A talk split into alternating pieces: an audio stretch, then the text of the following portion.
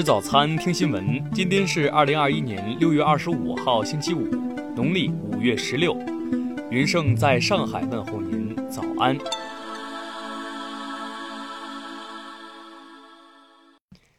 首先来关注头条消息。近日，广州警方在对一起四代重点病例接触追溯过程中发现，第三代接触者与第四代接触者仅用十四秒就完成传播。监控画面显示，黄某曾与卢某在用餐时分别进入卫生间，双方在无肢体接触情况下，十四秒就完成了病毒传播。警方补充道，在同一环境下十四秒就完成病毒传播，是本轮疫情接触时间中最短的。值得注意的是，黄某走出卫生间时未佩戴口罩，走出数米后才拿出口罩戴上。据了解，此次在广州发生的疫情是由最早在印度发现的 B 一六一七二 变异株引起的。世界卫生组织给这种变异株命名为德尔塔变异株。多名专家认为，德尔塔毒株具有传播力强、潜伏期短、病毒载量高、病情发展快等特点，对疫情防控带来挑战。听新闻早餐知天下大事，下面来关注国内新闻。新华社消息，二十五号十时，国务院新闻办公室将发布《中国新型政党制度白皮书》，并举行新闻发布会。国防部昨日介绍，根据今年军队院校招生计划，共有二十七所院校招收普通高中毕业生一点三万余人。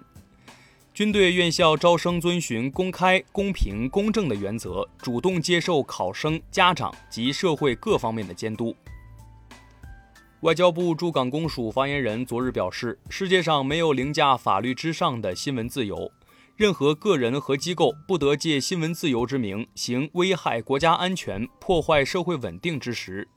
任何试图打香港牌来破坏香港繁荣稳定、遏制中国发展的行径，都是螳臂当车，注定失败。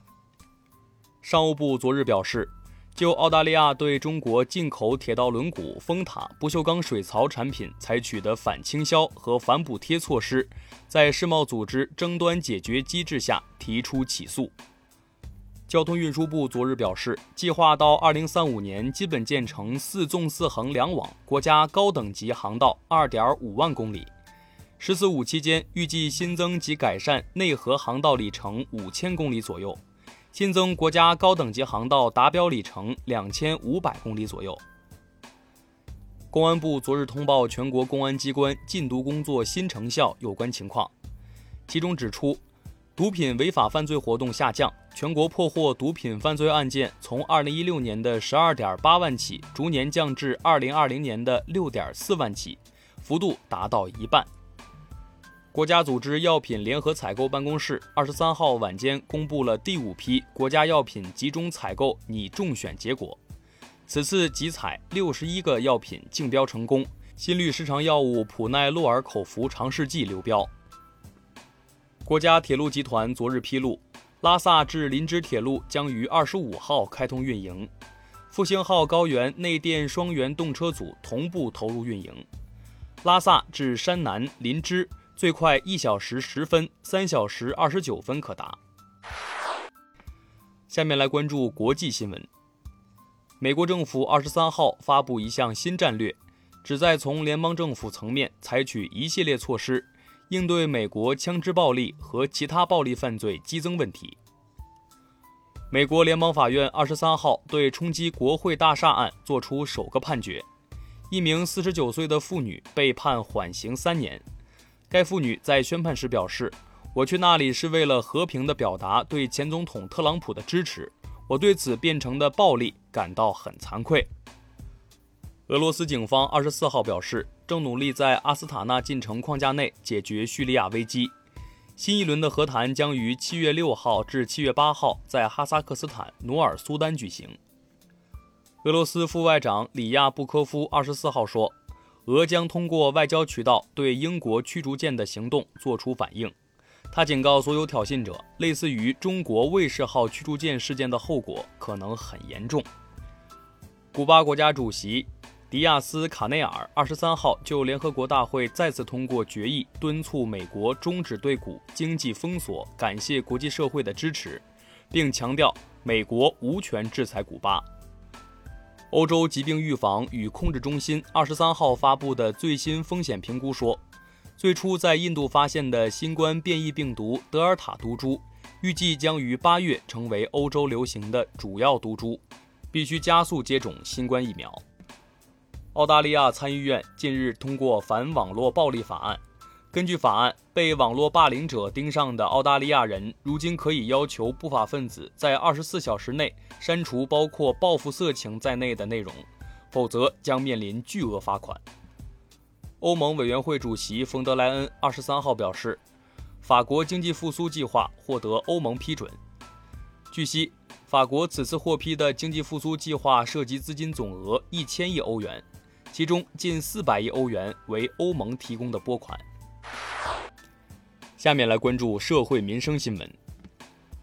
广州市官方近期修订集中隔离酒店、餐饮食品安全指引，进一步加强全市集中隔离观察场所餐饮食品安全监督管理，确保食品安全监管全覆盖不遗漏。一项一千五百二十九名受访者参与的调查问卷显示，百分之九十六点七的受访高考生对这个暑假已有规划，包括打工体验生活、拓展兴趣、陪伴家人等。因业绩不佳，职工蔡某某被公司要求参加培训。在公司屡次催促后依然不执行，被炒鱿鱼。蔡某某遂向法院起诉公司索要赔偿。日前，广西柳州法院作出判决，公司不属于违法解除劳动合同。三十七年前，湖北宜昌男子吉官兵在聋哑人董德贵家借住了一年，为报恩，此后他把董德贵当作父亲来孝顺，照顾了他三十六年。吉官兵表示，董爸爸一直无依无靠，他理应照应。内蒙古通辽警方近日查获一起售卖假冒国际品牌运动鞋案，查扣高仿品牌运动鞋七千八百四十一双，经鉴定涉案价值达八百余万元。商铺法人苏某已被警方采取强制措施。最后来关注文化体育新闻。昨晚亚冠这组首轮广州队对大阪樱花，由于对即将重启的中超联赛冲突，此次广州队是以恒大足校球员为班底，三十人大名单全部是以九九年以后出生的 U 二十二 小将，最终广州队零比二失利。欧足联官方昨日宣布，取消所有欧战比赛中客场进球规则，资格赛和淘汰赛中如果出现两队两回合总比分打平的情况，将直接进行三十分钟的加时赛，如果仍无法决出胜负，将进行点球决胜。近日，中国科学院合肥物质科学研究院研究团队与英国牛津大学、德国奥登堡大学等实验室组成的国际合作研究团队，在动物磁感应和生物导航领域取得重要突破，破解迁徙鸟类利用地球磁场导航原理。由七位艺术工作者组成的创作团队，经过半年的实地考察、素材搜集、草图整理等前期筹备，于近期完成了四十米巨幅水墨长卷《幸福路上》，用画笔描绘了广州民众安居乐业的场景。